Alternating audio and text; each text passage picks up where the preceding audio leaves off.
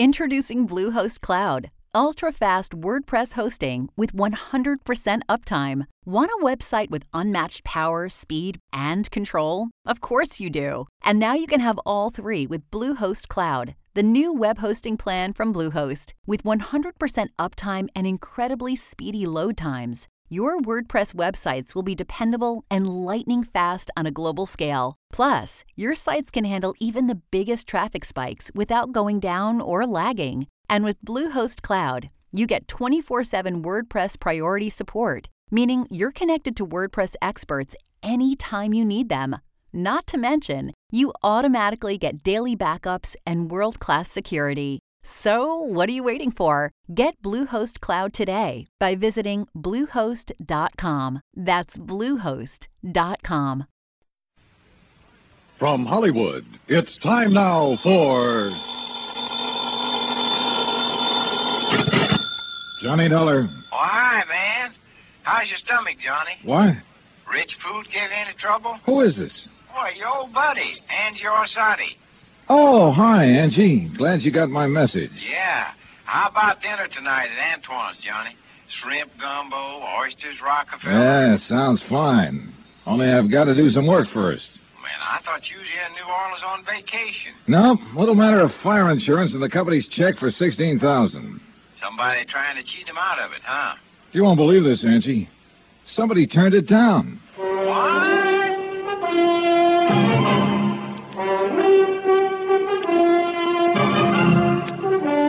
Bob Bailey in the exciting adventures of a man with the action packed expense account. America's fabulous freelance insurance investigator. Yours truly, Johnny Dollar.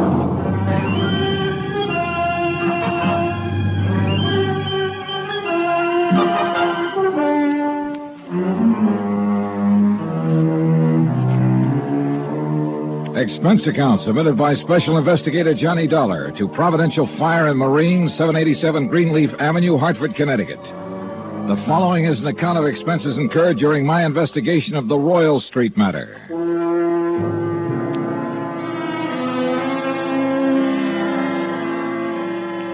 Expense account item one, $103.82, transportation to New Orleans. Item two, $4.20 cab from the airport to the Roosevelt Hotel. After unpacking, I put in the call to my old friend Angie Orsatti. Nobody knows the French Quarter or the people living there like Angie does. For three months of the winter, he stays in the swamp trapping muskrats. The rest of the year, he lives with his mother near the Cabildo. Angie wasn't in, but his mother said he she knew where to reach him, and five minutes later, he returned my call. We arranged to meet for dinner, then I phoned the agent who had sold the policy in question. His name's Binford, and naturally, he was anxious to see me. C.D. Binford's office is on the third floor of the Hibernia Bank building. He's a stocky, red faced man, probably in his late 50s. Come in, Mr. Dollar. Come in, come in. Thanks. Help yourself to a chair. Say, you fellas sure don't waste any time, do you? We try not to, Mr. Binford. CD, boy. What? You call me CD like all the other folks do. Oh, okay, C.D. Yeah. Now, like I was saying, you boys sure don't waste any time at all. Why, I didn't even call the home office till day before yesterday. I know. When was the fire? Last week on Thursday night. What'd they tell you about it? Oh, not very much. Figured I'd get all the information from you. Well, it's a doozy. First time I've ever run across a policyholder who wasn't yelling for us to pay him yesterday for his loss today. You know what I mean? Yeah. Uh, who is the insured, uh, Mr. Uh, uh, CD? Man named Dupas, Henry Dupas. Took out a policy for forty-eight thousand. That's full coverage on his antique shop down on Royal Street. How long ago?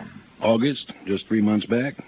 I'd been after him for, oh, maybe five, six months to buy some protection, but he kept saying didn't have the money. Didn't have the money.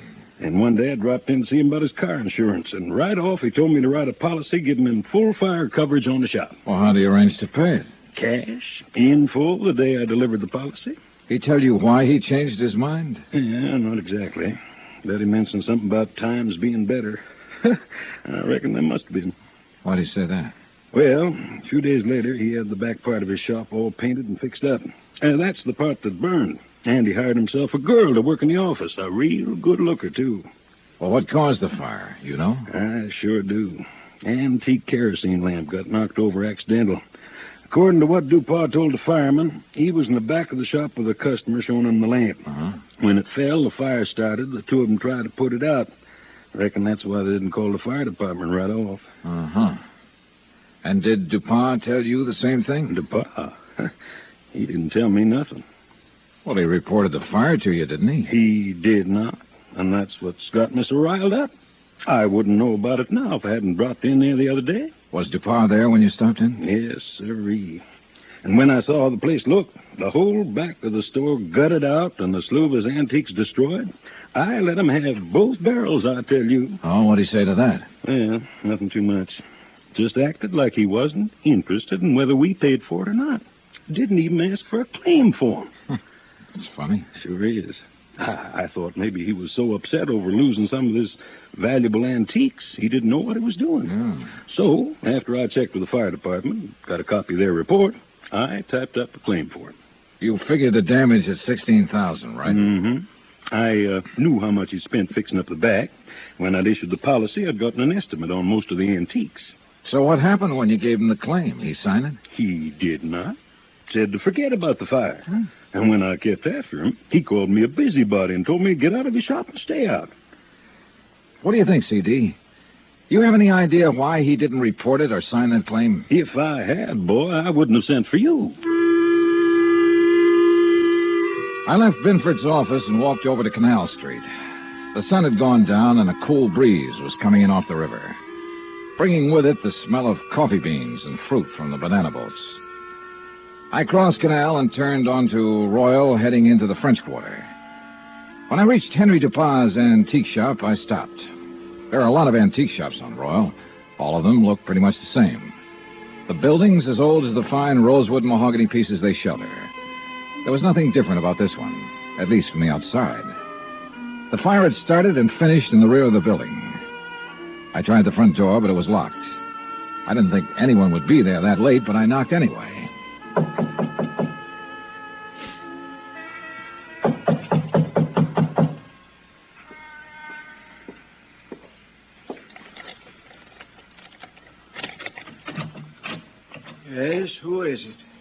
Mr. Dupont? Who is it? My name's Dollar, Mr. Dupont. I represent the Providential Fire Marine. Why do you people persist in annoying me? Well, we wouldn't if you'd tell us about the fire. There's had here. nothing special about that fire, Mr. Dollar.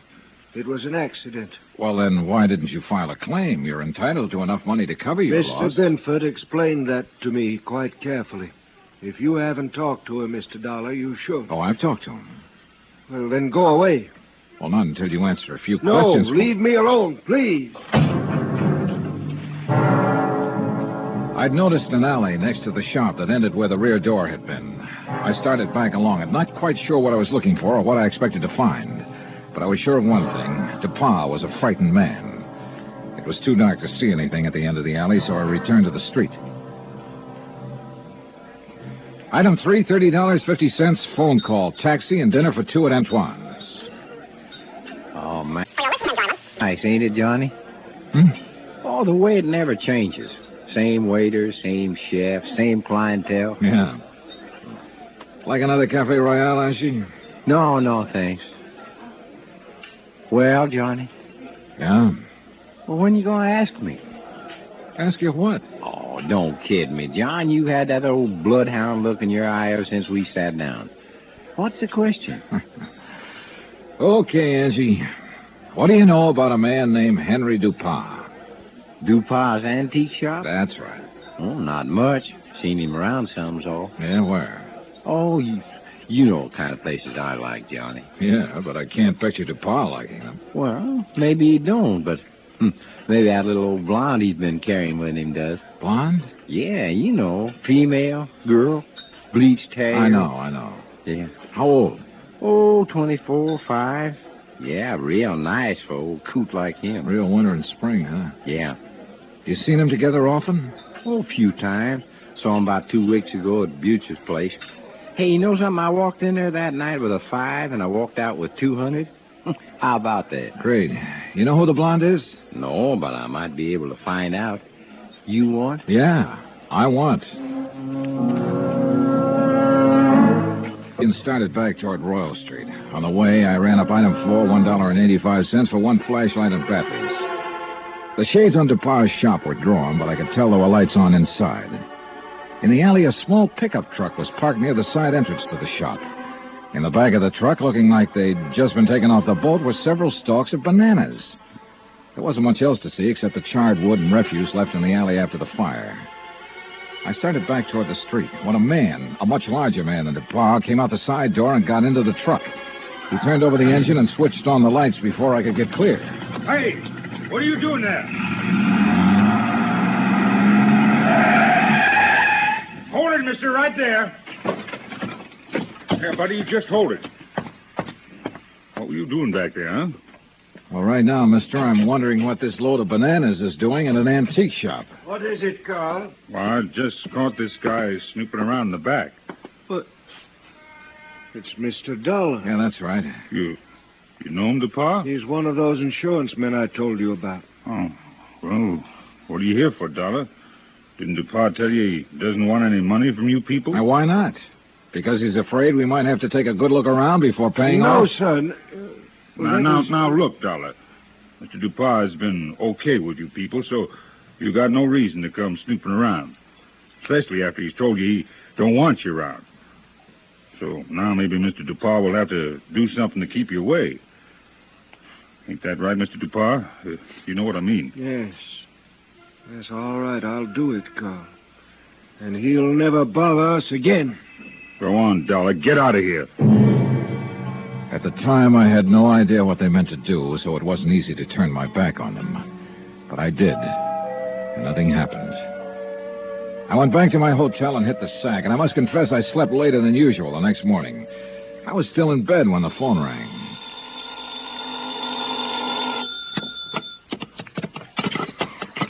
Johnny Dollar. Why, hey now, where's my dynamic northern friend? Oh, he's off today. I'm taking his place. Uh, well, in the news I got, well, I reckon it'll keep till tomorrow. Yeah. Well, so long. No, no, wait, wait, wait, Angie. Yeah. Did you find out anything about that blonde DePauw's been seeing? Sure, everybody around the French Market coffee shop used to know her. Uh, used to, meaning up till she went to work for Mr. Dupont. She worked for DuPont? Yeah, in the office at his store. Started in there about three months ago. Well, go on. Well, since then, nobody sees her anymore. At least none of her old gang. You know where she lives? Yep. The Pontalba Apartments. That is, unless she has moved. Well, what's her name? Rose Ellen. What? Yeah, she used to be a dancer. Had enough for you to go on? Yeah, Angie, thanks. That's plenty. Expense account item five, one dollar and forty cents cab fare from my hotel to the Pontalba apartments. The list of names on the register near the manager's office told me Rose Ellen's apartment was number 215. But when I got up there, the girl who opened the door wasn't a blonde. Yes, Oh, I'm looking for Miss Rose Ellen. she isn't in. Oh, she at work? Who are you? I mean, are you a friend of hers? My name's Dollar, Johnny Dollar.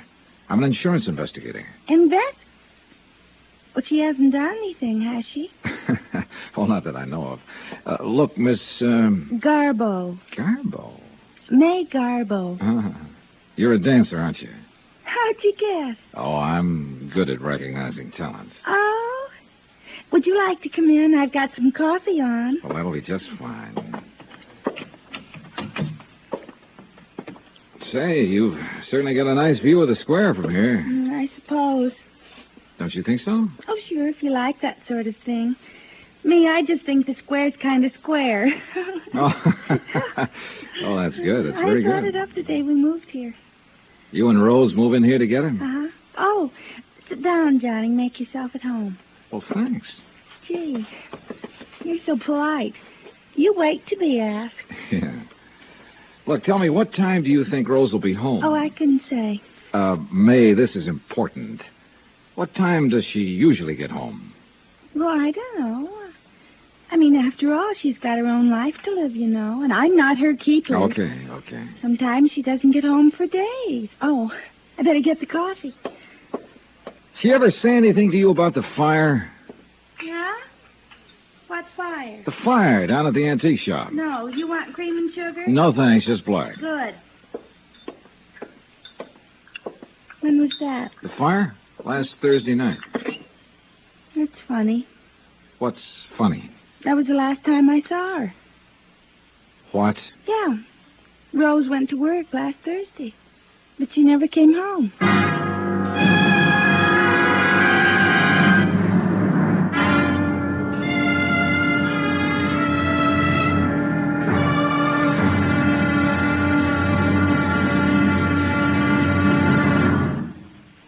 Act two of yours truly, Johnny Dollar, in just a moment.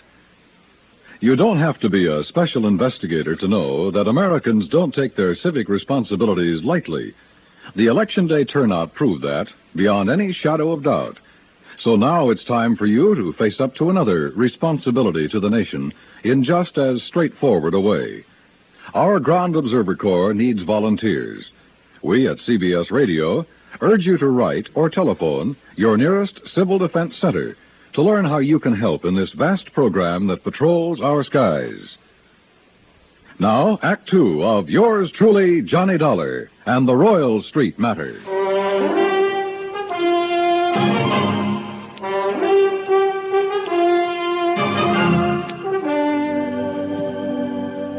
This was the screwiest deal I'd ever seen. A guy refusing insurance money he was entitled to.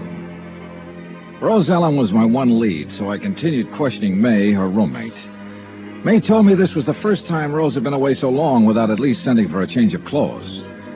I asked about Rose's boyfriends. She told me Rose had been going with one other man beside Dupont, but she didn't know who he was. After May promised to call me if she heard from Rose Ellen, I left. Expense account item six, one dollar and ninety cents, taxi from the Pontalba Apartments to the Hibernia Bank Building. My insurance contact Binford wasn't in. So while I waited for him, I wondered again why had refused to sign the claim for the fire damage to his shop. Could he afford a loss of $16,000? I wondered if something had happened in that shop. Something DuPont tried to cover up with a fire. I was wondering what it could have been when Binford walked in. Well, I'm glad you're here, Johnny. We got trouble. Huh? I hear you paid DuPont a call last night. Is that where you've been? Yeah, he phoned me about ten, wanted me there fast. Oh, boy. I wish I had sense enough to stay away. Well, what happened, CD? Now, before I tell you that, you tell me what he said to you last night. Nothing important. Just something about fixing it so I couldn't bother him again. Oh? Well, he did. How?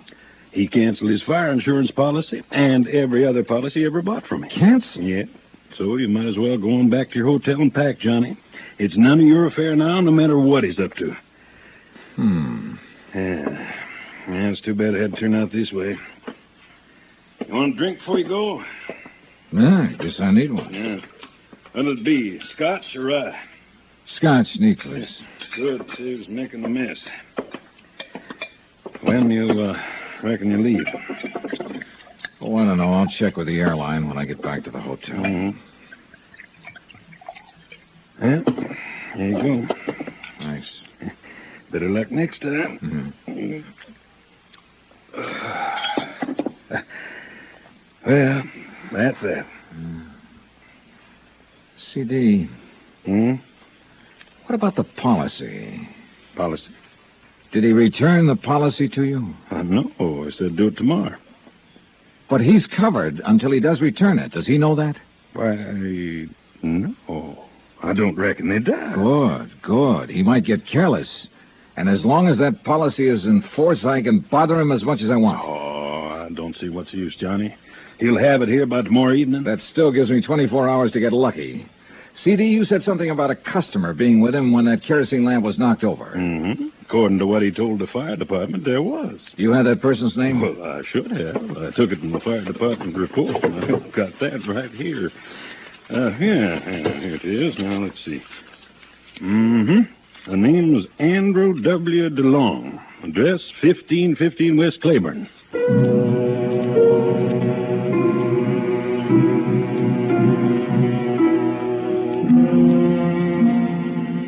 There wasn't any Andrew DeLong at that address. We checked the telephone book and the city directory, and the only Andrew W. DeLong we found was out in Metairie, in a mausoleum. So we drove back towards CD's office. Well, now what, Johnny? Dupont. Huh? Find out everything we can about Dupont and everybody who works for him. But ain't nobody but his secretary and his assistant. Fella named Carl. Yeah, how long has Carl been working for him? Oh, about as long as she has. Does this Carl own a fruit stand? A fr- oh, not I know. Why? Oh, I just wondered. Hey, what time is it, CD? Uh, uh, 215. Say, if we're going to check on DuPa's credit, we better get to the bank before the close. You're driving. Let's move. Expense account item seven, twenty-two dollars and eighty cents. Telephone calls and a couple of gratuities to obtain a lot of information about Dupont.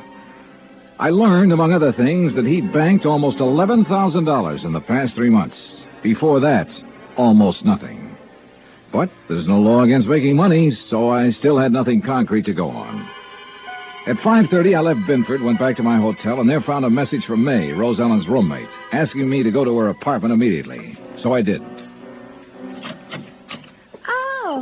Johnny. Yeah, hi, May. Oh, well, come in. Johnny, you know what you made me promise. Yeah? Well, it happened. You mean you've heard from Rose?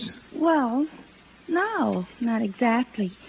But a man called this afternoon and talked about her. Oh, well, I hope he had only nice things to say. Oh, yes, he said she's just fine. What? Didn't you hear me? Yeah, he said she's fine. Fine. Well, what else did he say? Well, he said he was going to come by at four o'clock and pick up her clothes. I should have them ready. No, but of course he didn't. Well, he did so. He did. Oh, what man? You know him? You get his name? Mr. Dollar, you don't think I'd let Rose's things go out of here with a complete stranger, do you? Of course he told me his name. Well, You aren't nearly as polite as you were this morning. all right, I'm sorry. What's the man's name, darling? Oh, well, that's much better. It's Grant. Grant? That's right. That doesn't register. From the way he talked, he must be the one Rose was going with while she was dating that old antique. You ever see this guy, Grant, before? No, but I'm sure he's the one she talked about. Really, it used to get so tiresome. Carl this and Carl does that. Oh. What?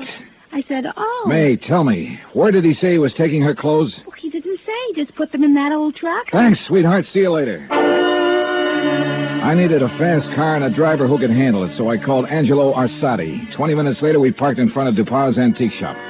There was a dim light on inside. Now, look, brother, there's really no reason for you to get mixed up in this thing. Are you kidding, son? Hmm. Looks like DuPont ain't gonna answer. All right, let's see what this hunk of stone will do to the glass. Here. Hey, That got it. I can reach through to lock.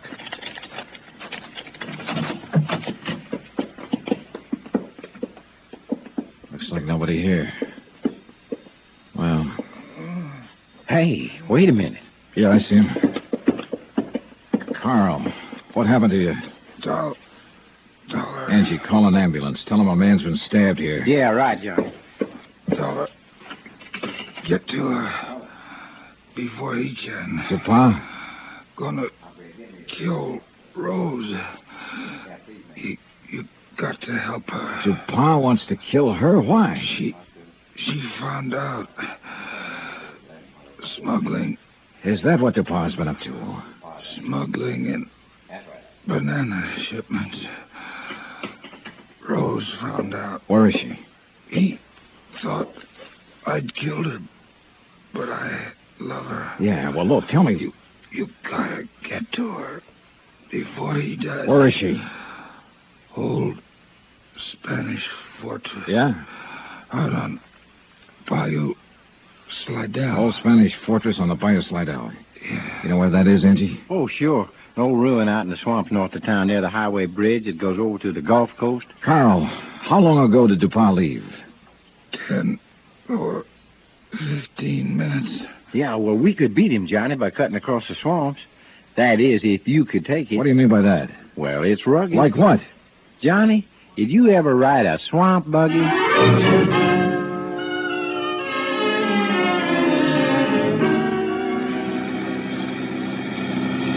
Oh, brother. Yeah. How much farther, Angie? Well, should be right up ahead. How can you tell? All I can see is swamp and marsh grass. Yeah, well, I done a lot of trapping out here. I know the channel. Think we'll make the old ruins before DuPont? Well, we got to, don't we? Hey, there it is. That old wreck is called a fortress? Man, that's it. Well, get us up as close to it as you can. I don't see anybody parked. Nobody approaching the bridge. Here we are. Come on, let's go. Now, hey, hey, look, John.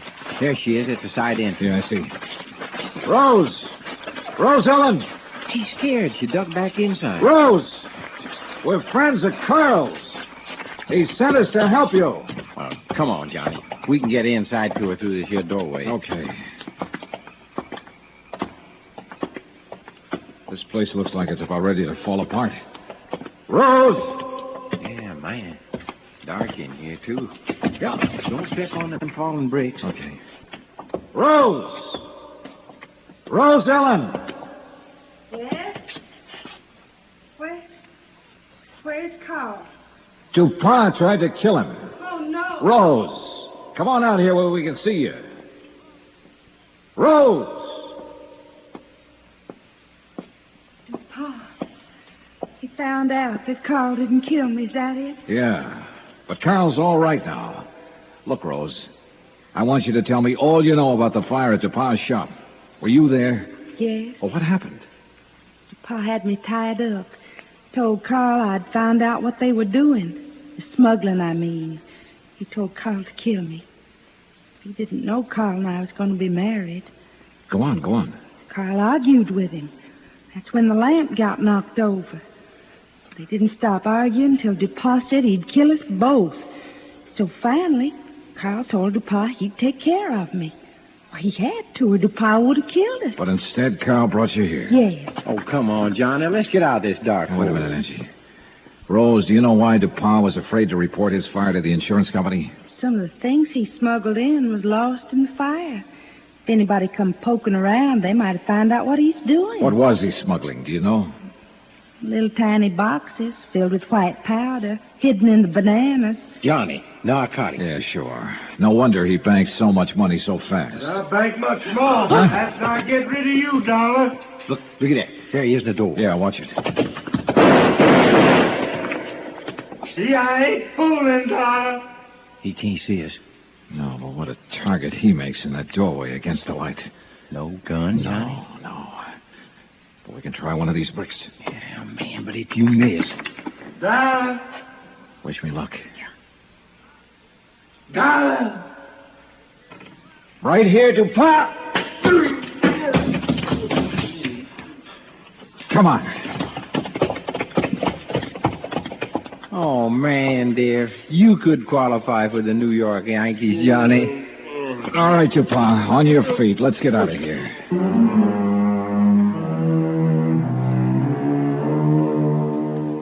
Expense account total, including rental on the swamp buggy, incidentals and transportation back to Hartford, $517.20. Remarks? Well, where he's going, DuPont wouldn't have any use for the insurance money anyway. Carl Grant turned state's evidence and clinched the smuggling charges against him. Because of that, Carl may get off easy. I hope so. He and Rose could make a very happy couple. End of remarks, end of report. Yours truly, Johnny Dollar.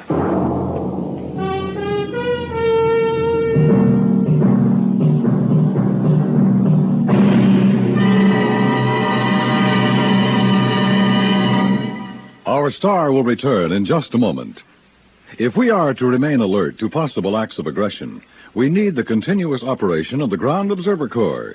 And if the Ground Observer Corps is to remain on the job around the clock, seven days a week, your help is needed. Tomorrow, telephone your nearest Civil Defense Center and volunteer a few hours of your time each week to the Ground Observer Corps. Join our Ground Observer Corps at the Civil Defense Center nearest your home. Now, here is our star to tell you about next week's story. Next week, three sets of twins two men, two girls, and two fires that hit the coast of Florida with the impact of a hurricane. Join us, won't you? Yours truly, Johnny Dollar. Yours truly, Johnny Dollar, starring Bob Bailey, originates in Hollywood. Written by Charles B. Smith, it is produced and directed by Jack Johnstone. Heard in tonight's cast were Virginia Gregg, Forrest Lewis, Lou Merrill, Lawrence Dobkin, and Frank Gerstle. Musical supervision is by Amerigo Marino and Carl Fortina. Be sure to join us next week, same time and station, for another exciting story of yours truly, Johnny Dollar. Dan Cubberly speaking.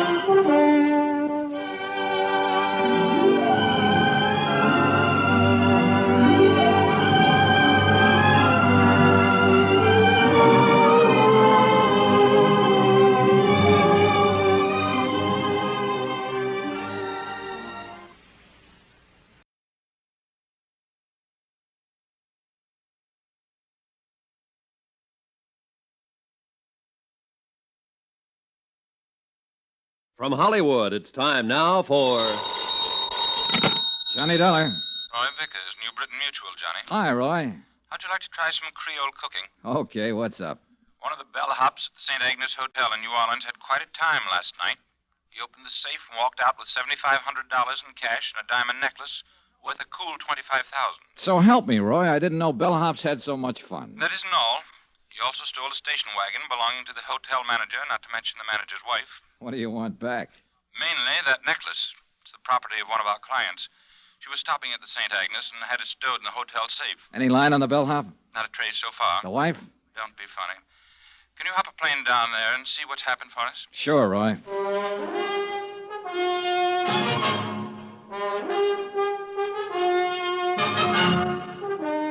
Tonight and every weekday night, Bob Bailey in the transcribed adventures of the man with the action packed expense account, America's fabulous freelance insurance investigator. Yours truly, Johnny Dollar.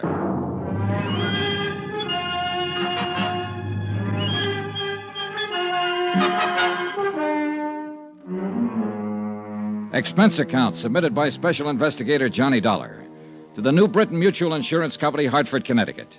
The following is an accounting of expenditures during my investigation of the Valentine matter. Expense account item one $175 and no cents. Airfare and the incidental costs it takes to get from Hartford to New Orleans. Once there, I was more than surprised to discover the police had wound up the whole case. The prodigal bellhop, along with the 7500 in cash, the diamond necklace, the station wagon, even the manager's wife, had all been recovered. Everything and everyone tearful, but intact. I reported this development to all parties concerned, phoned the airport for a reservation back to Hartford, which they said would be the following afternoon, and then looked around for something to do.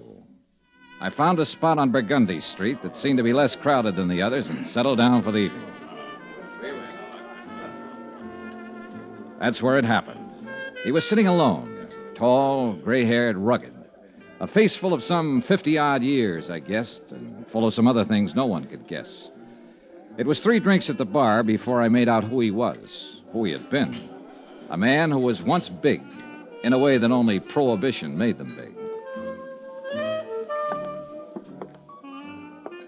This seat taken? No. Mind if I sit down, Mr. Valentine? Well, you can't be that old. How old? Old enough to recognize me. Recognize you from your picture. A Long time ago. Time. Hmm. I guess I could tell you more about that than anybody. You a cop? No, I'm an insurance investigator. You were a cop once? Once. Can I buy you a drink, Mr. Valentine? Dan's enough. Sure. You're doing better than the boys in the force. I've been living in New Orleans for three months now. Nobody's calling me. Any reason why they should? No. No, there isn't. But then no one's ever figured out a way to stop a policeman from making a visit when he wants to. Ah, that's true. That's a funny thing. There's a lot of policemen I've liked in my day, visiting policemen. That is, on certain days. You're too young to remember much about it, Dollar, but a long time ago, a bunch of old women made a law called the uh, Volstead Act. Sure. Prohibition. Everybody heard about it, including the old women who passed the law. You see, this law was supposed to be for the other guy, not for them. Anyhow, a lot of people started bottling up violations of this Volstead Act. You tired? No, not a bit, Dan. Well, it got me a lot of money and a lot of trouble. Thirteen years for income tax evasion, finally.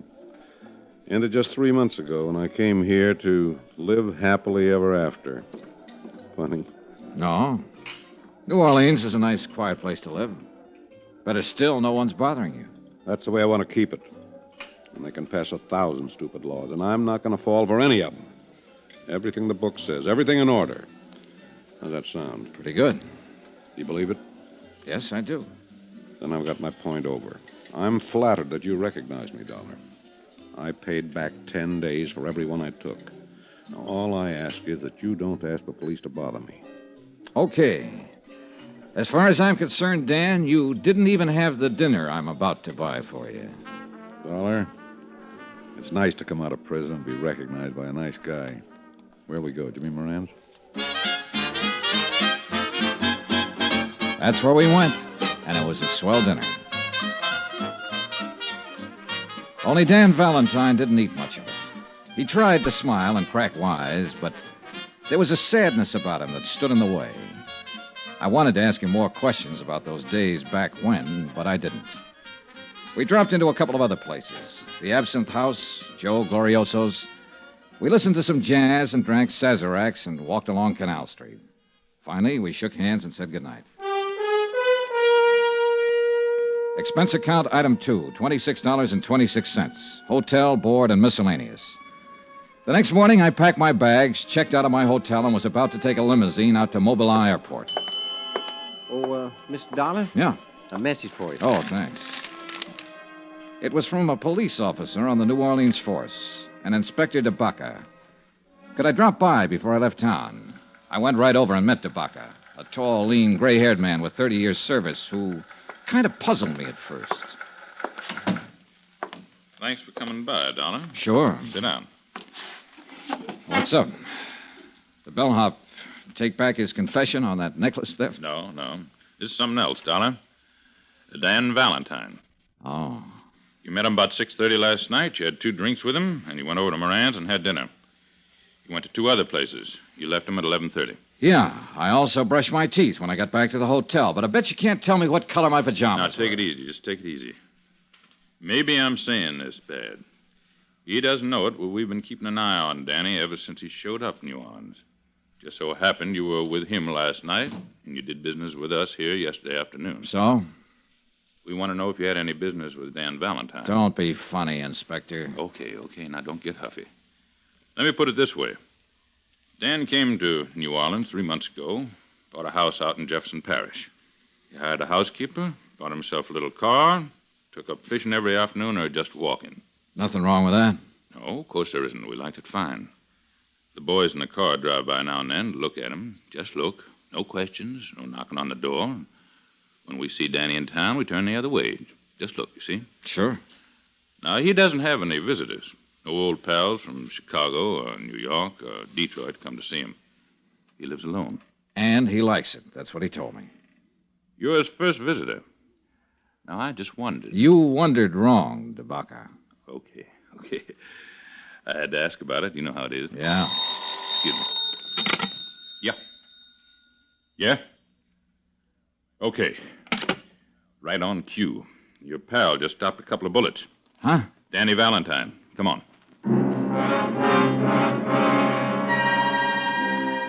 According to the uniformed officer who had put in the call, a newspaper boy had found Valentine lying on the sidewalk and roused the neighborhood. One of the residents had carried him inside. The ambulance crew stood by the bed as we came in. Valentine was lying on his back, the white chenille spread under him, changing to a deep red. Two bullets had ripped ragged holes in one shoulder through flesh and bone. But he was just as self contained as ever. I got the idea you were going to stay out of trouble, Dan. I didn't know I was in any trouble. Hiya, Dollar. Okay. You went to the police after all? No. The inspector called me in. About you, Dan, but let's forget that for now. How'd this happen? This? Cleaning my gun. You're a loser, Dan. You're not supposed to have a gun. Oh, you know me and the law. We sometimes didn't hit it off. Odd, where is the gun? What gun? The gun you were cleaning when you were walking down the street and shot yourself. I swallowed it. Now, look. Somebody's taken a couple of shots at you, Dan. Nobody can tell us anything about it but you so far. We don't want you murdered. Well? Okay, boys. Get the ambulance back. Wait a minute, wait a minute. You're hurt. You're going to the police hospital. No, no. I've served my time and I'm clean. Being shot at, even in this state, doesn't make you a criminal. Dollar, Yeah, Dan. do me a favor. Would you phone a private hospital and have me taken there? Go ahead, Johnny. Take it easy, Dan. I did as he asked. A crew from one of the large private hospitals was out there in a matter of minutes. And an hour and a half later, Dan Valentine was operated on and the bullet successfully removed from his shoulder. I waited around until he was taken to a private room, and Inspector DeBaca waited with me. Dollar, Yeah, why don't you go back to Hartford? This isn't any of your business. I know. My plane takes off at four. I'll be on it. Why are you waiting around here? Oh, to see how he is, I guess. Your pal of yours? I just met him last night. You know that. But you're waiting around. Yeah. You want me to tell you why you're waiting around? You want to make sure he's okay. You met him last night, and outside of what you ever read or heard about him, you don't know him from a load of coal. But you want to make sure he's going to be all right. Well, so do I. Because in that room and on that bed lies quite a man. Well, that about summed it up. No matter what he had been or what he had done, Dan Valentine was quite a man. It was the same thing that had caused me to go over to him the night before and start a conversation. The same thing that caused me to believe his plans for living a quiet life in New Orleans. He came out of the anesthetic a half hour later and he sent for me. Hi. Hi. They say it's going to be okay. Oh, sure, sure. This is nothing. I just wanted to thank you for giving me a hand. DeBaca could probably help you more. All you have to do is tell him who shot you and why. I shot myself, and just for something to do. Look, Dan, I have a fair idea of how tough things were for you and how tough they can be now. But Inspector DeBaca understands it, too. He'll do everything he can to help you. But you have to help him, Dan. DeBaca's a good boy. You- You're right. You'll tell him who shot you? If there was any way he could help me, I'd let him know first. I'll handle this myself. Guess you'll want to be getting your airplane. Yeah. Good luck, kiddo. Same to you. I went back to my hotel, picked up my bags, and took a cab to Moisant Airport. My plane had developed engine trouble, and there was going to be a five hour delay. I killed time at the bar and in the restaurant and just standing around looking at the field at night. By that time, the newspapers carried the story of the attempt on Dan Valentine's life. It was as skimpy as the story Dan had told himself, and it troubled me. Mr. Dollar. Yeah. Long distance call for you from Hartford. Uh, you can take it right in there. Oh, thanks.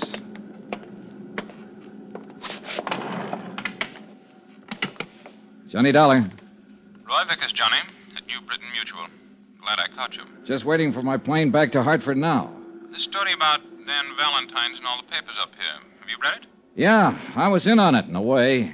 Somebody shot at him today. He won't tell who. Says he'll handle it himself. Can you find out, Johnny? I don't know. Why? We carry a $50,000 policy on him. Somebody's trying to kill him. We'd like to know all about it. You mean I can stay here and work on this? Yes. Okay, Roy.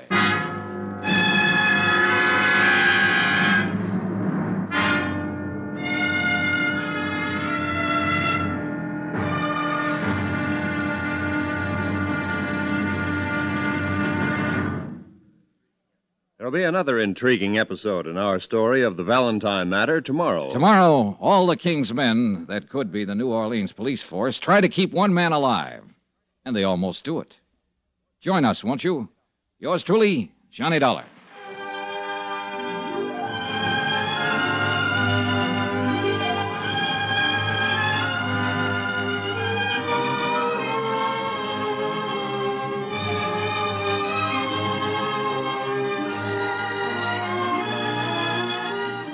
Yours truly, Johnny Dollar, is transcribed in Hollywood.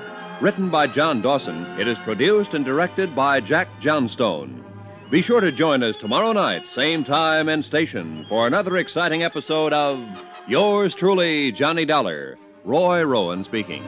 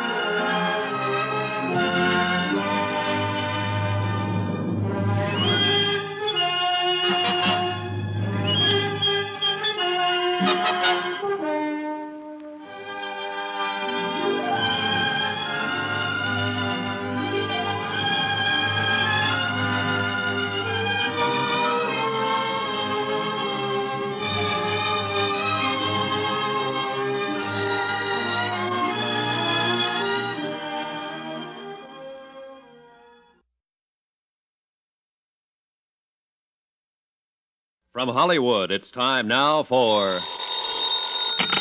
Johnny Dollar. This is Charlie DeBaca down at headquarters. You left a call for me? That's right, Inspector. Thought you went back to Hartford. What now? The company I represent happens to hold an insurance policy on Dan Valentine.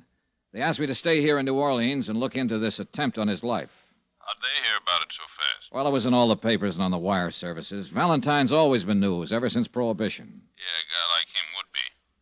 But you know as much as I do, Dollar. No lead yet. He's still quiet about the whole thing? Just like a mouse who won't open up, except to say he'll take care of it himself. Maybe it'll help matters when he finds out the insurance company's interested. You know something? What?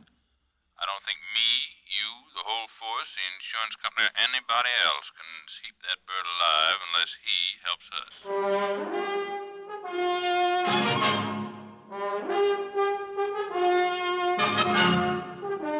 Tonight and every weekday night, Bob Bailey in the transcribed adventures of the man with the action packed expense account, America's fabulous freelance insurance investigator. Yours truly, Johnny Dollar.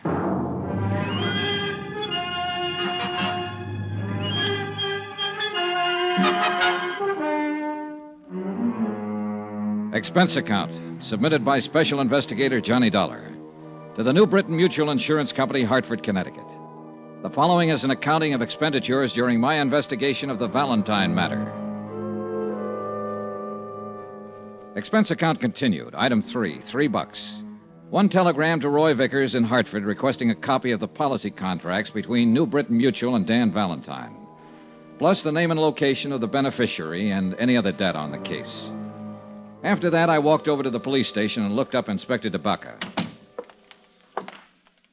Sit down. Thanks. I don't quite get this, Dollar. What's your part? Well, the insurance company would like a full report on everything that's happened, that's all. You could give them that on the back of your thumbnail, couldn't you? Not quite, Inspector. Oh, you mean a separate report from what we have? Something like that, yes. Well, it's their dough. They can spend it any way they want to, I guess. If there's any reason for them canceling the policy on Valentine, they'll do it. The fact that somebody shot at him a couple of times and came near killing him is one thing. The fact that he won't open his mouth about it is another. They're looking for a way out? I didn't say that. They just want to make sure about everything, that's all. An insurance policy's a contract, mutually beneficial to both parties. Both parties have to keep the line of that contract. They don't figure Danny Valentine's run around shooting himself for insurance money. Inspector, they don't figure anything. Well, now that you've been official, be unofficial. What's your idea? Well, Valentine's got a legitimate policy with the company. They don't want to see him killed. They tell me to investigate the shooting. Actually, they're telling me to see to it that he stays alive and well. Well, that makes sense. Good luck. If you'll sort of let me tag along on the case, I'd appreciate it. Well, we'll see. Oh, what's the matter now? It just occurred to me. Valentine bought a house out in Jefferson Parish three months ago, a couple of days after he was released from a federal pen. He's lived there quiet, minding his own business, keeping his nose out of trouble. Yeah. Well, as long as a man does that, even a man with a background like Valentine's, as long as a man does that, we don't bother him, and he doesn't bother us. Well, so? So what happens? Yesterday, you meet him and have a couple of drinks with him. Hello and goodbye. Boom, boom. He gets shot twice. by somebody, somewhere. You a bad news boy? Now, that's as wild as you can get. We had nothing together except the drinks. You sure? I'm sure. Well, I'm thinking about it just the same. Here. Be back in a minute.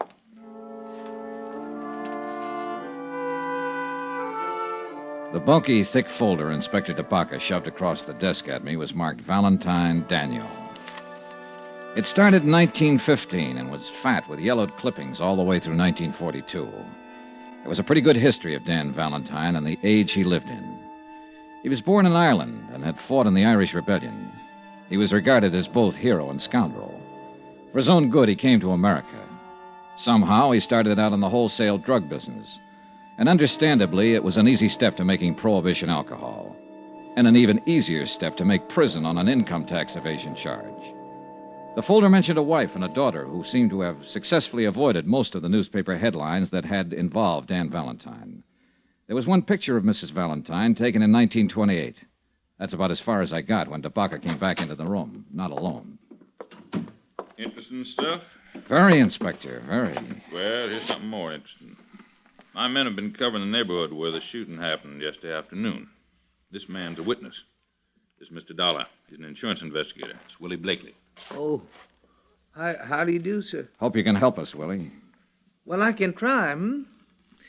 I, I really didn't see too much. See, I was on my milk truck and I saw this fella, this this big fella, walking down the street. Uh, what's his name? Dan Valentine. Yes, sir. Well, he was just walking, like for an early morning walk, and then I saw this car come around the corner, and there were a couple of men in it. What kind of car? I think it was a Buick sedan. I'm not sure. It was a black car. You happen to get the license number? No. All right, go on. Well, sir, this Mr. Valentine, he looked up when he saw it coming, and he stopped. You know, kind of funny. No, I don't know. Tell me. You know, like he was surprised. Do you think he was surprised at who was in the car? Yes, sir, that's it. He, he sort of smiled. Not a hello kind of a smile. Hmm? Sort of a sad smile. Didn't wave, just stood there. I couldn't see the men in the car by then, so I don't know how they were looking at him. Did you see them as they rounded the corner? Yeah, just a couple of fellas, dark coats and hats. Would you know them if you saw them again? Uh, I don't think so, Captain. Okay. Two men. Yes, sir. So this, this Mr. Valentine stopped and, and looked at him and, and give him this kind of smile. He recognized them, you think? Oh, yeah. And then I heard a noise, you know, something like whack, whack. And Mr. Valentine fell down, and the car drove off. Did Valentine go for a gun? No, sir. What did you do then? Well, I got out of there. Why? I didn't know what was happening. I didn't want to get hurt. You didn't even try to help him? No, sir. I was scared. I didn't know what that whack, whack was, sir. And it took you all this time to tell us about it. Sorry, Captain. Dollar, Yeah. you got something to worry about. Hmm? That noise he was talking about didn't sound like regular gunshots, or he would have said so. Silencer. What else?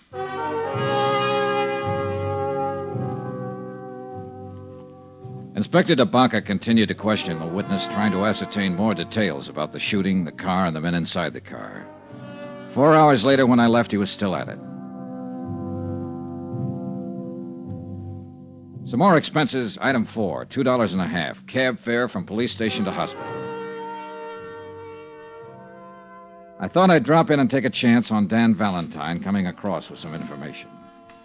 Sorry, no visitors. It's pretty important. I'm a friend of his. I'm sorry. When can I see him? That's hard to say. Mr. Valentine's condition is not too good. What? Well, nothing to be alarmed about. He lost so much blood that he's in a weakened condition. The doctor's ordered a transfusion. Oh. You can phone in later if you like. Excuse me. Yes, ma'am? I should like to see Mr. Valentine, please. I'm sorry. I was just telling this gentleman. That's impossible. How is he? He needs rest. The doctor feels he'd be better off without visitors at the moment. Thank you. I had a feeling about the gray haired, well dressed woman, and I hurried after her down the long corridor outside the hospital. I was just in time to see her take a cab that had been waiting at the curb. I managed to hail one myself, and we tagged along Canal Street behind her until she paid off the driver in front of the Roosevelt Hotel. I was right behind her when she stopped in the lobby and got a key to room 1016. I gave her five minutes, then I knocked on her door.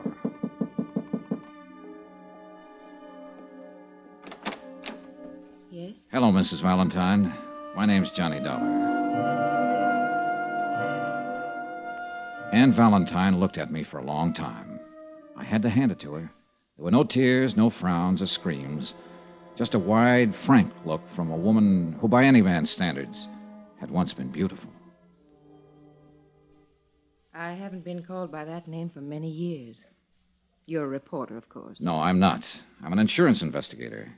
In a policeman's office today, I saw one of the few pictures ever taken of you. At this hotel, I'm registered under the name of Anne Ward. Ward is good enough for me, Mrs. Valentine. May I come in?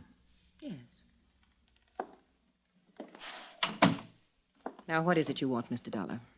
Possibly the same thing you want to keep your husband alive. I believe that's up to the doctors, isn't it? Not quite. If he was shot at once and he won't help the police find out who did it, there's a reasonable chance he'll be shot at again. Do you know who did it? Well, who it might be. Look, the police have found a witness who describes two men as having done the shooting. Can you add anything to that? Mr. Dollar, I haven't seen Dan in over 13 years. I haven't written to him, talked to him, or contacted him in any way, either while he was in prison or these last few months he's been out. I see. It was his idea. But he must have had a reason. He did. Our daughter. Oh. She believes that Ward was her dead father's name. Do I make myself clear? Yeah. I read about the shooting. I caught the first plane here because I thought I might help Dan. My daughter thinks I'm on a little vacation by myself. You don't believe me, do you? Well, in view of what you've just said about not having written to him for 13 years. That was the way he wanted it. I was never ashamed of Dan, never.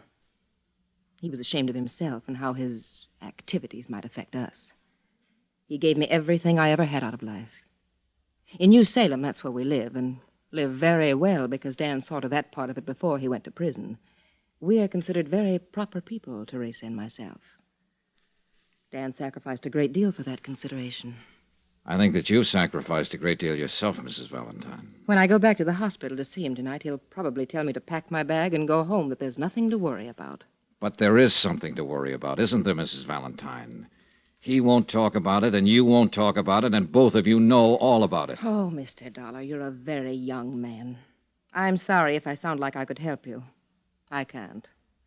Please go. I went back to my hotel and had some dinner. Then after a while I put in a phone call to the hospital and found out I could talk to Dan Valentine between 7:30 and 9. About then a special delivery came for me. It contained the information I wanted regarding the policy on Dan Valentine. I noticed that the beneficiary was a dual affair, wife and daughter, Anne and Teresa Ward. I had to check with Inspector DeBaca just once more. No luck. He had been unable to identify or locate the two killers described by the witness. He was trying to trace the car.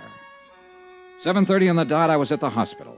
The reception desk seemed reluctant to talk and referred me to the head nurse who happened to be out to dinner, who referred me to the surgical nurse who took me aside and told me to find a crystal ball. Mr. Valentine's gone. We have no idea where. How could he be gone? We started to give him a transfusion.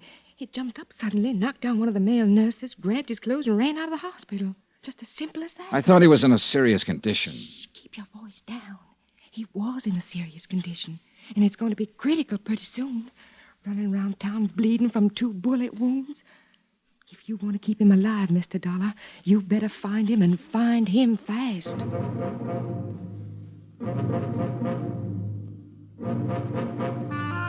I thought over what Dan Valentine had told me in the hospital earlier about taking care of the matter himself. And the more I thought about it, the more I realized he was going to do just that, even if it killed him.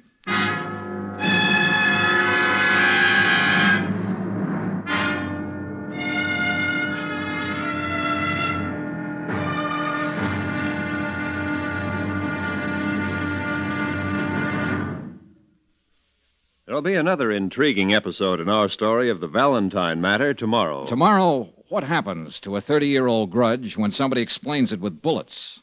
Join us, won't you? Yours truly, Johnny Dollar.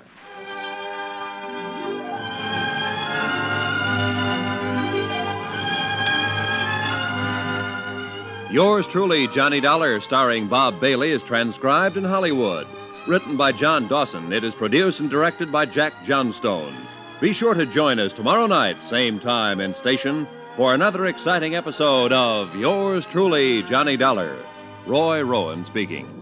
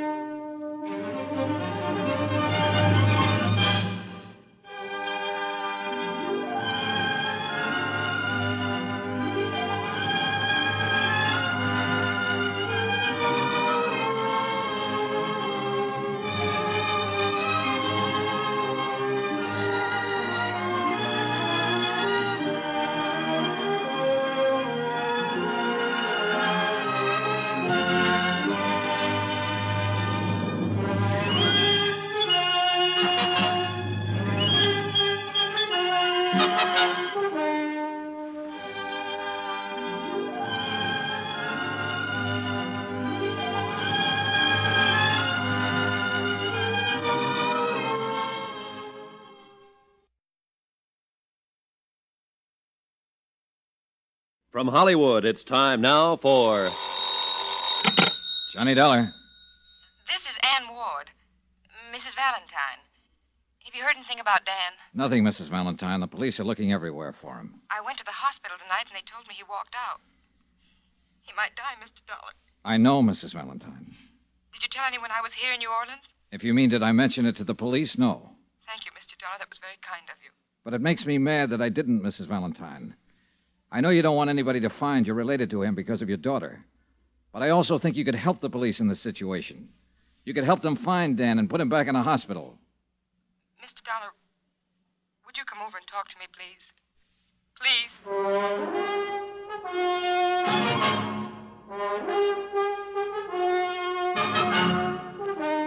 Tonight and every weekday night, Bob Bailey in the transcribed adventures of the man with the action packed expense account, America's fabulous freelance insurance investigator. Yours truly, Johnny Dollar.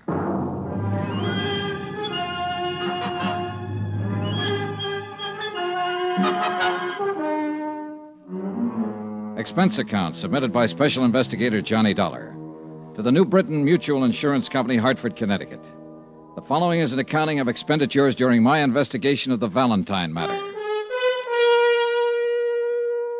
Some more expense. I believe this is item five. Yeah, four bucks. Four drinks for myself. When a next big shot of the roaring 20s like Dan Valentine carries a $50,000 life insurance policy and walks down the street one day and gets himself shot and refuses to disclose who fired the bullets, I have to do the worrying for the insurance company. When he decides to leave a hospital bed minus a pint or two of blood, I have to worry some more. I needed those drinks. You can just say I liked what I'd seen of the guy, and I didn't want him to walk around New Orleans bleeding to death.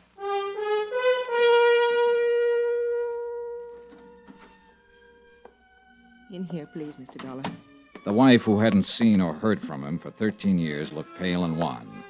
It was obvious that the strain was beginning to tell on her, although she tried hard not to show it. Doesn't it ever cool off in New Orleans? Sometimes. But I'm not here to talk about the weather, Mrs. Valentine. You know that. Yes, I know. Well, don't just stand there and give me the tears then. If you've got anything to say, say it. If you know anything that'll help, let me know about it. You're perfectly right in being angry with me. Mr. Dollar, I honestly don't know where Dan is. Well, do you know why he'd get up out of a hospital bed and endanger his life? I have an idea he might have wanted to see somebody. Who? I don't know. The two men who shot at him? Perhaps I just don't know. We aren't getting anywhere, Mrs. Valentine. Look, I'm going to talk to you frankly. Why did he come here to live in New Orleans?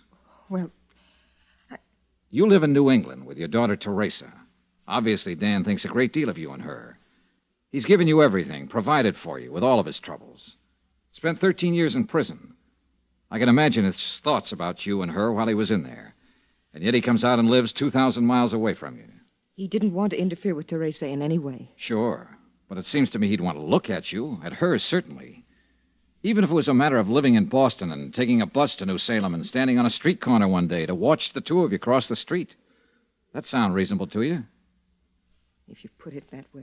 Well, look, there's some reason he picked New Orleans. Some reason he didn't give himself the little gratification of just looking at you and Teresa.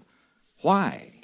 Why here? I'm sure I don't know. And why is he running around now? I can't answer that either. But it must have something to do with you and your daughter. Obviously, you're the only ones he ever cared about. Well? I honestly don't know. Well, and I, I can't help you, and I can't help myself or him. You mentioned his having a reason to be in New Orleans. Maybe What? there was a man named Webster, Conrad Webster. He was a member of the Illinois Bar once in those days. Did a great deal of work for Dan and friends of Dan. I think he lived here. Wait a minute. I've seen that name. Yeah, on copies of the insurance policy. A man named Webster had the power of attorney. He bought the insurance. There's a trust in there for your daughter. Yes, Conrad Webster was an old friend of Dan's.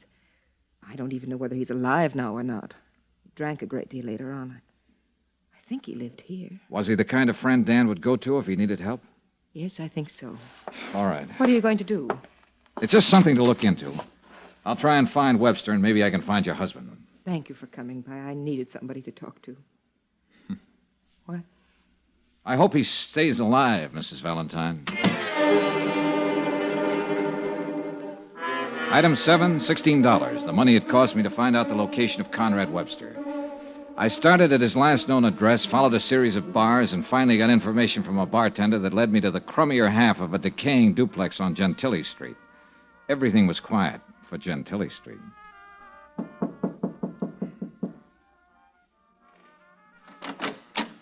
Huh. Young man, the drugstore delivers what I need most. The telegraph office what I dread most. Obviously, you represent neither, and therefore you are no concern of mine. Wait a minute. Are you Mr. Webster? Conrad Webster? I am he, and I am drunk and disheveled, and it is three o'clock in the morning. I'd like to talk with you. May I come in? You may not. This isn't exactly the hour for making calls, but I did stop by and pick up something to take the edge off. Said, huh? It's bonded. Oh, inside, inside. Now then, you uh, were going to apologize. Here you are, Mr. Webster. Uh, uh, oh, well.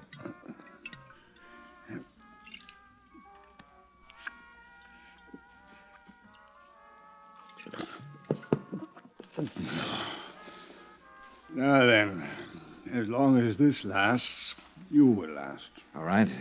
I'm looking for a man.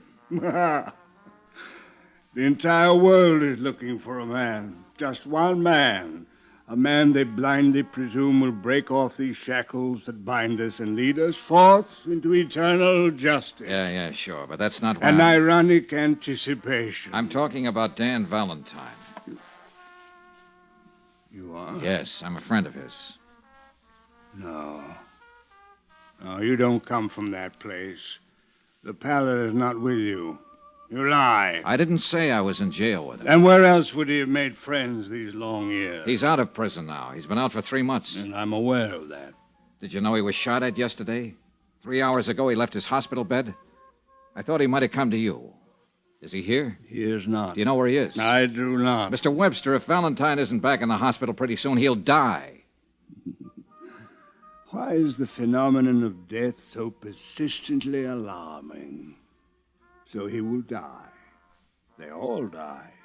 Usually from a bullet. And that's what's going to happen to him. Two bullets he stopped yesterday. Do you understand me? Acutely, acutely. You've impressed me with the urgency of his situation. But Dan Valentine is not here, nor has he been here, nor has he contacted me, nor do I know where to contact him. All right, Mr. Webster, all right. I guess I believe you. Your, your, concern for him is a distressing irritation. Well, well, what is the reason for it? I'm an insurance investigator, and it's my job to keep him alive. More than that, I like him. I told you I was his friend. I think he deserves to live. You, his friend? No. You are too young to be his friend. His friends, for the most part, are gone. Like the long years, like Homburg hats and the Charleston and Lime Rickey. The ones who are left are broken and tired and faded, with old faces, faces like mine, like his. And we should be gone too. Another age is here. This is my sadness.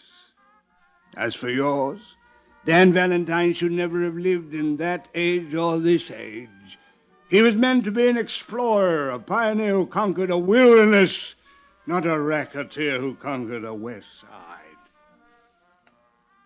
Are you sure you're his friend, Mr. Webster? I once thought so. he once thought so. Now, I haven't strength enough to be anyone's friend. What's your name? Johnny Dollar. Good night, Mr. Dollar. The look in Conrad Webster's eyes held the same sort of sadness I had seen in Valentine's eyes. But they were different, too. They held a weakness. The strong, sad eyes were somewhere else in the city, walking alone, probably looking for two gunmen, and the lifeblood was slowly draining from the body that sparked them. I went back to my hotel and tried to sleep, but sleep wouldn't come.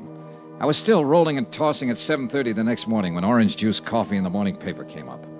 A nationwide syndicate had picked up the new development in the Valentine shooting and gone to work on it. Among other names they mentioned in giving a resume of Valentine's career were his wife and daughter, living in New Salem under the name of Ward. This is Johnny Dollar. I just read the morning paper, Mrs. Valentine. Oh, yes. I'm sorry it broke for you this way. That's very kind of you to say so. Maybe it's for the better, anyhow. For years I've been wanting to tell Teresa who her father is, what he's like. I'm going to call her later today. Tell her where I am, explain why I'm here. I think she can take it. You're doing pretty well yourself. Thanks again. Any word yet? No, no, we still can't find him. Mr. Webster, did you find him? Yes, he wasn't much help. The New England paper said that Mrs. Ward was out of town. Sooner or later they'll find out what town Mrs. Ward is in, I'm afraid. Well, maybe you'd better get another hotel. Use another name. Yes. All right, I'll wait to hear from you. Mr. Dollar. Yes? Thank you. I put in another call to Inspector DeBaca and asked him about developments. Valentine was still unlocated. They were covering drugstores and doctors' offices where he might seek assistance. The two unidentified men who had shot him were still unidentified. The police weren't able to dig up any more witnesses or get any line on the car. By four in the afternoon, Mrs. Valentine had still not called me to report a new address. I got worried and went over to the Roosevelt to see what was what. I was surprised to see Inspector DeBaca in the lobby talking to the bell captain. All right, son. If you remember anything else, call me here. Yes, sir, I sure will. Hi. Hi, Dollar. Well, you want to talk first, or you want me to? All right, I'll talk first. Mrs. Valentine's been staying here under the name of Ann Ward. You knew that. Yeah.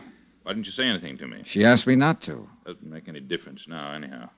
That boy over there called us a little while ago. He said that Dan Valentine came in here this afternoon, went upstairs, came back down 15 minutes later with Mrs. Valentine. They both left together. Yeah, he must have seen the story in this morning's paper and guessed she was in town. That's the way I see it. Well, we're right back where we started from, and I'm about sick of it. We're a little better off. Two people are easier to find than one. We found them all right at 7 o'clock that night, and it was easy. Three squad cars were already drawn up in front of the little hotel, and I noticed with a sinking heart that a hearse was there also. Dan Valentine and his wife were dead.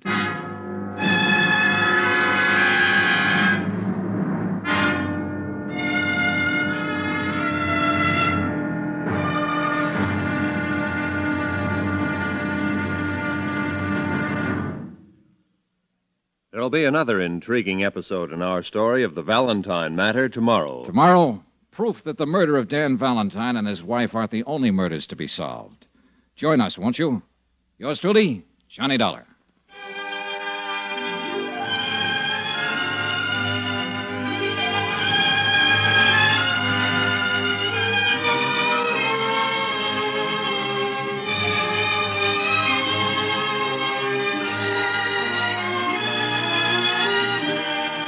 Yours truly, Johnny Dollar, starring Bob Bailey, is transcribed in Hollywood. Written by John Dawson, it is produced and directed by Jack Johnstone. Be sure to join us tomorrow night, same time and station, for another exciting episode of Yours truly, Johnny Dollar. Roy Rowan speaking.